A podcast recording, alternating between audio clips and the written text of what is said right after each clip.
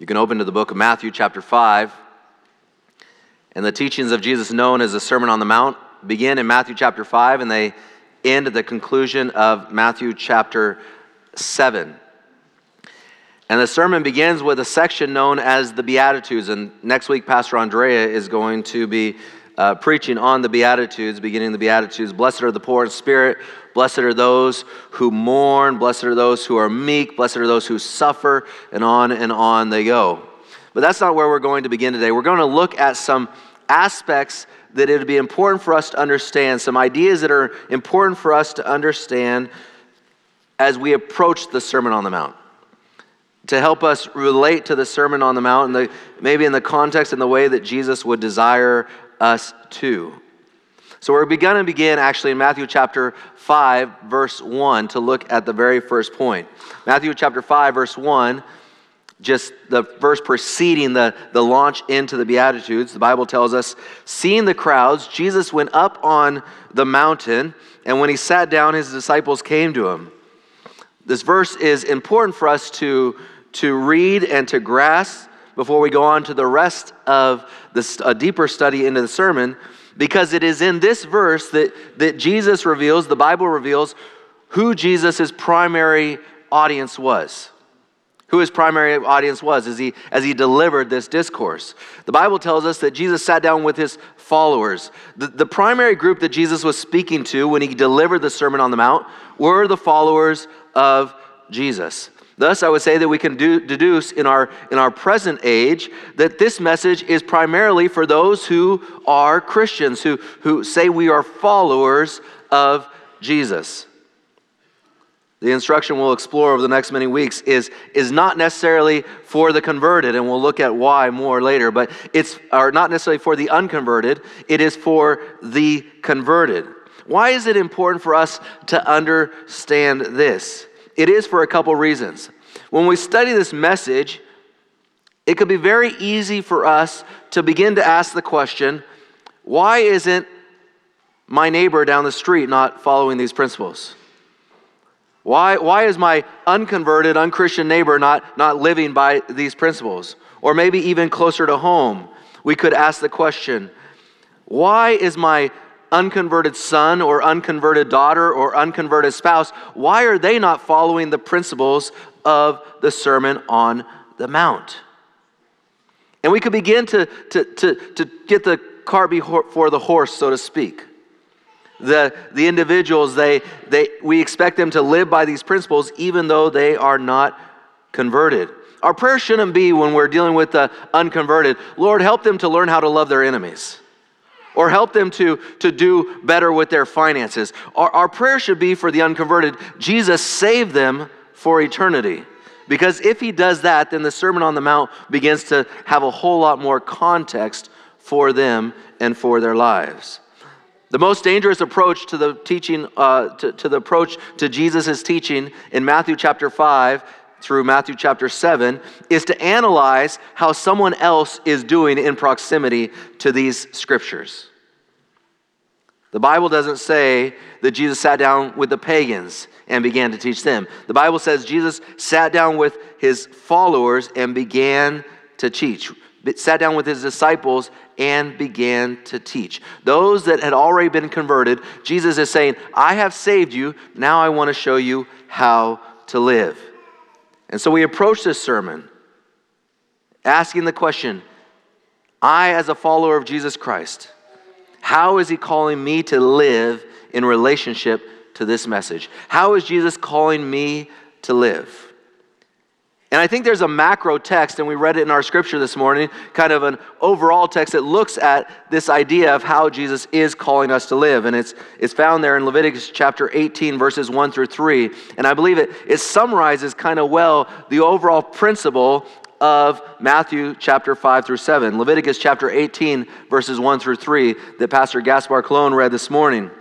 The Lord said to Moses, Speak to the Israelites and say to them, I am the Lord your God. You must not do as they do in Egypt, where you used to live. And you must not do as they do in Canaan, where I am bringing you. Do not follow their practices. God said to his followers in Israel, Where you are at, don't live like those people there. And where I'm going to take you, don't live like those people there. In other words, what, what, what God is basically saying to these people is wherever you, at, you are at, I want you to live differently. I want you to be different. There's a word that used to be used a lot in the Adventist church. It might be a word that not many of you love, but I, tell me if you've heard this word before peculiar. Do you remember hearing that? As a child, we must be peculiar. It has come to mean weird or strange, and maybe at times it's been used in the worst possible light. But to be peculiar simply means to be different. And God in Leviticus is calling his followers to live in a peculiar manner, in a different manner than from where they were or from where they are going. And Jesus in the Sermon on the Mount is calling on his followers, us, to live differently than where we've been or where we are going, differently than the world. Peculiar living is to live recognizably different. Another interesting definition for the word uh, peculiar is it, it means, another definition for it is belonging exclusively to. Tom Wetmore, after first service, he showed me something. He said in Great Britain, they refer to, to their palaces as a peculiar palace. And, and what it means is it belongs exclusively to the monarch. And so, in this way, God is calling us to, to live in a peculiar way, belonging exclusively to Him, demonstrating to the world not just that we're different or we're odd, but demonstrating to the world that we belong exclusively to Jesus Christ. That's why we live different. And that is what we are doing when we are living according to Jesus' teachings in Matthew chapter 5, verses, or Matthew chapter 5 through Matthew chapter 7. I hope that as we go through this series, that, that you will ask yourself the question Am I different than the world around me? Am I different than the world around me? Maybe, maybe if you feel safe enough, you can ask someone that you know. You can ask someone that you know and that you know will be, be honest with you in a caring manner. Do, do I seem different than the world around me, or do I seem just like them? Is it evident that I am a follower of Jesus? John Stott wrote in his, in his great book on the Sermon on the Mount about the church. He said, For insofar as the church is conformed to the world, and the two communities appear to the onlookers to be merely two versions of the same thing. The church is contradicting its true identity. In other words, if, if the church as an organization looks just like every other organization in the world, what John Stott is saying is the church looks just, is contradicting what God called it to be. And then John Stott nails me with this statement he says, No comment could be more hurtful to the Christian than the words, but you are no different than anybody else. No different than anybody else. And that comment pierces me because I know that at times I've, I've tried to blend in. And maybe some of you have as well. You've almost appreciated that moment when someone says, Oh, you're a Christian? You, you, you don't you don't seem like Christian, you just seem like one of us. And some of us at times have, have kind of almost taken that as a badge of honor, as a badge of honor in our lives. But John Stott says, the worst insult we could receive, the most hurtful comment to the Christian, but you are no different than anyone else. The Sermon on the Mount paints this picture of, of the life of a follower of Jesus and the follower of Jesus looks different, is recognizably different. Right in the heart of the Sermon on the Mount, though, it's not just the word, the world that Jesus calls us to be different than. In Matthew chapter 6 and verse 8, Jesus actually uses this phrase, do not be like them. And in this case, he's not talking solely about the world. In this case, he's actually talking about the religious leaders. And he's saying, do not be like them. You see, the church had, had come to represent something that Jesus wasn't in, in that day and that age. It had become a nominal church. It had become a, a legalistic church. It had become a, a, a church with, with, with principles but with no heart. And Jesus says, Do not be like them either.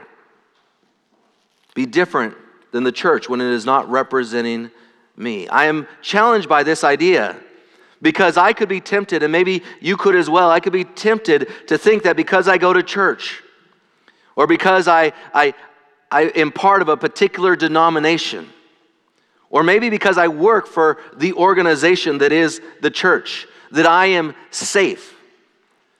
But Jesus calls us even to examine that. And just as we are to examine the world and say, if the world is not like Christ, we are not to live in that way. If the church is not being like Christ, then we are not to live in that way either. And we should challenge that just as much as we challenge the world. Jesus says, Do not be like them, both of the world and of the nominal Christian church. Our different is not necessarily different as the church defines it, either a denomination or a local church. Our different is based on Jesus and Jesus alone. Remember the instruction of Isaiah chapter 8 and verse 20.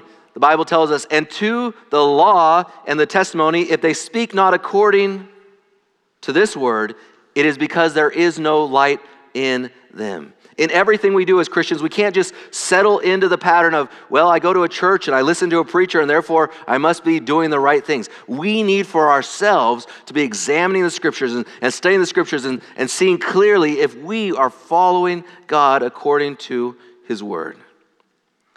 Another important idea that we need to understand as we move into this study on the Sermon on the Mount, and this is also related to the specific audience peculiar living we need to remember this. Peculiar living is in response to Jesus' grace. It is not to earn Jesus' grace. The Sermon on the Mount, the passages of the Sermon on the Mount are in response to Jesus' grace and not to earn Jesus' grace. As I, grace. As I was studying, uh, as I was studying uh, this week, something I read struck me. There, there's Muslim scholars that, that look at the Sermon on the Mount and they've, they've packaged it such that they then read the writings of Paul and they say Paul's a heretic because he teaches justification by faith. And clearly, the Sermon on the Mount, they say, teaches that, that we have to work and earn our way into heaven. But it's not only the Muslim scholar that can get this wrong, it's us as well. We can struggle with this as well. To think that, that somehow by living according to the Sermon on the Mount, that we will then earn our way into heaven. That, that if we live certain life and we have a certain lifestyle, then we will earn God's grace. You see, Satan doesn't care how he gets us into the ditch or what ditch he gets us into. If you follow the Sermon on the Mount meticulously, but it is for the purpose of earning God's love and God's grace, then Satan is happy because he has you in a ditch of thinking you can work your own salvation out. If you're over with the world and you don't follow the Sermon on the Mount at all, and you're, you're like, I don't want to live by those principles, and, and, and you're living this, this immoral life, Satan is happy because he has you in that ditch as well. Either way, either ditch, Satan is happy with you being in. And because we have sinful natures, I don't know about you, but I know about me, because I have a sinful nature, I often try to control things in my life. And so it'd be very easy to read the Sermon on the Mount and say, okay, I need to work on this, I need to work on this, I need to do this, I need to do this. And I begin to try to control things, to work things out on my own. Rather than living in response to what Jesus has done for me, I look at it and I say, okay, I'm going to fix this, I'm going to fix this, I'm going to fix this so that I can receive God's graces.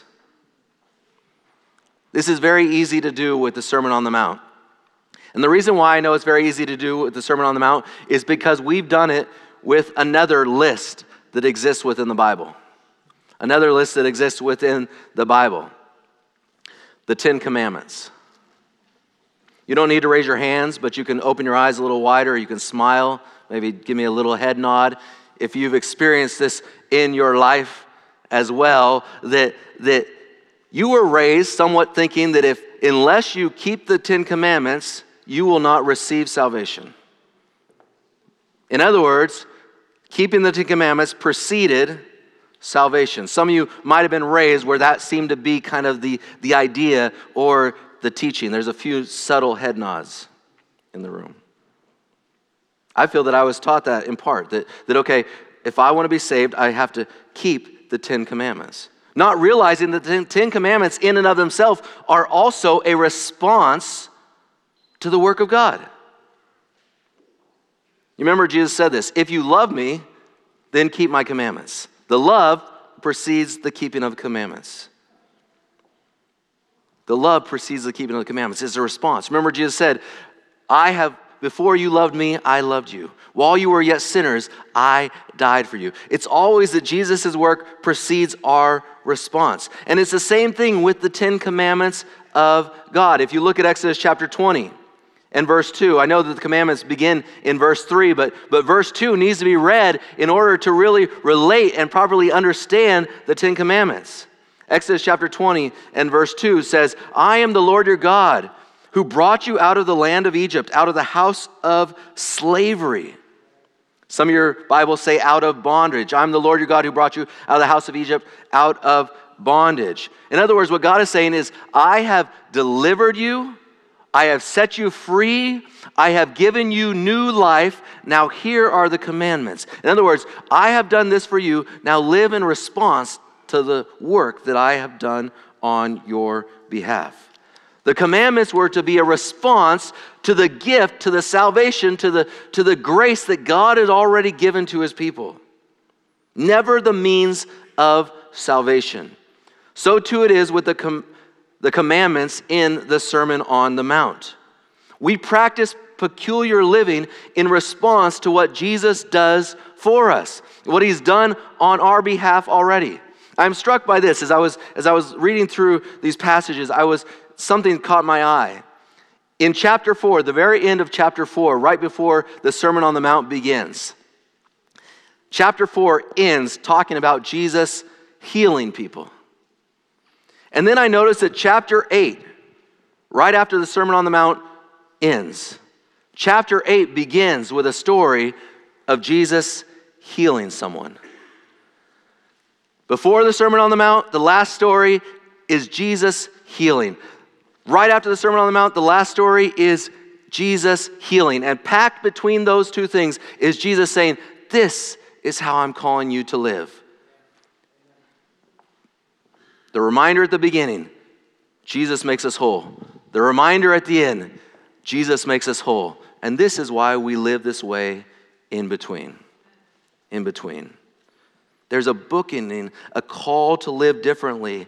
Uh, bookending the call to live differently are stories of Jesus that remind us that He is the one that makes us whole. It's not a work we do for ourselves.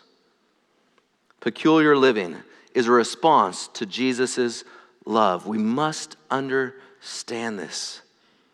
If we don't, then we can get into trouble with the last idea that I think it's important for us to understand as we approach this sermon. And it is this that living in response to the salvation of Jesus that, that Jesus has already given us, we then must also live under the power of Jesus to live in this way. To live in this way. In other words, Jesus, we respond to Jesus, but we don't respond to Jesus and say, Thank you so much for your salvation. Now you wait here. I'm going to try to go and live right. No, we say, Jesus, I'm so grateful for your salvation. I need you to help me to live in this way, in this manner, connected to you through your power, through your grace. If we don't, if we don't understand this, it could be possible that we'll study Jesus' teaching in these chapters and become very discouraged. And let me show you what I mean by this. I look at Jesus' call to, to live differently, to live a peculiar life. And, and, and the Beatitudes are huge and they're a challenge in and of themselves. But I, but I began to look at the list just after the Beatitudes of, of things that Jesus, how Jesus calls us to live. And I go through this list of peculiar living, and I began to think about my, my last month. And I realized I've struggled with anger that is not righteous or for the cause of God. I realize that I've struggled with, with lust in my heart. I'm doing one thing right. I haven't considered divorcing my wife. Praise God. So I got that part of the, of the Sermon on the Mount okay. But then I go on. And Jesus talks about not making oaths, letting your yes be your yes and your no be your no. And I realize that I've said at times I would do something and then I did not follow through and do what I said I would do. Anyone else had that issue in the last month? I've not always gone the second mile for someone else when I could have. I haven't loved all my enemies in the last month much less prayed for them. And folks, praying for them doesn't count if you're praying that a rock falls on their head. We're talking about praying for God to bless them, to love them, to support them. I realize that I've done things desiring the affirmation of humanity in the name of Jesus, and when I haven't gotten that affirmation, I've been a little bothered by it. Instead of having truly an altruistic desire to do good. I've not even fasted in the last month, so I can't even mess that one up. I've just not even done it. I mean, I look at this list and it's, and it's challenging. I've wasted money on, on earthly treasures that, that probably could have been better used for the Lord. I put things in front of my eyes and in my ears that have not been the most beneficial for my spiritual growth. And, and folks, what about this one? Has anyone worried about anything in the last month? Have you looked at tomorrow and said, oh man, have you looked at this week ahead and said, man, this is a tough week? I'm so worried about this week. Have you judged anyone unfairly? Y'all, this is a hard list. Is anyone with me? It's a hard list. If I tried to live this way on my own, or if I thought I had to live this way under my own power, under my own strength, under my own perseverance, I would become one of two things. Or one of two things would happen. Either I would become thoroughly depressed because I'd see myself failing day after day, or I would rationalize the whole thing and say, well, these are more suggestions that Jesus makes.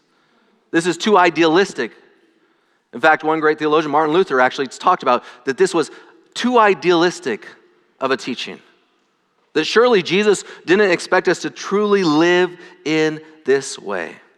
I don't want to do either. I don't want to become depressed, nor do I want to rationalize it away and say I can never live this way. If Jesus has called me to respond to his love in this way, then I believe that he can give me the power to live in this way. What Christ asks for us in this sermon, folks, is unattainable for human beings to achieve in and of themselves. In and of themselves. Which brings us full circle to our first point of this sermon and who this audience is for. The only way an individual can live according to the principles fully of the Sermon on the Mount with the right heart and the right motive is by turning our lives completely over to Jesus, day after day after day after day, surrendering to Jesus. You remember the story where, where, where Jesus is telling the disciples how it's easier for a, for a camel to go through the eye of the needle than for a rich person to get into heaven. Amen. And Jesus, and, and, and what is Peter's response to this? Peter's response to this is, well, well, then, Lord, how is it possible for anybody to go? And what did Jesus say to him? With man, this is impossible. But with God, what? How many things? All things are possible. Folks, as I read the Sermon on the Mount, you know what I discovered about myself? With Chad, this is impossible. But with God, by His grace, all things are possible. Folks, that's a great promise to claim. It's a great promise to claim. That's not a promise for your tests. That's not a promise for your sports team. If you've been claiming that promise for your sports team, God, all things are possible, don't do it anymore. That's a promise to claim for your spiritual journey with Jesus Christ. With Him, all things are possible. All things are possible. As we move into these powerful and convicting passages of Scripture, let us remember on our own the call to peculiar living is impossible, but with Jesus Christ, as Paul writes about in the book of Galatians, Christ in us, the hope of glory, all things are possible. Lord Jesus, we thank you so much for your grace, for your mercy. We thank you that, that, that even this unachievable thing of living by the principles of the Sermon on the Mount are possible through your power, through your strength being made perfect in our weakness. We thank you, Jesus, for loving us before we loved you. We thank you for living the perfect life for us on our behalf. We thank you for fulfilling the law on our behalf. We thank you. We thank you. We thank you. Now let us live in response through the power of Jesus. Amen.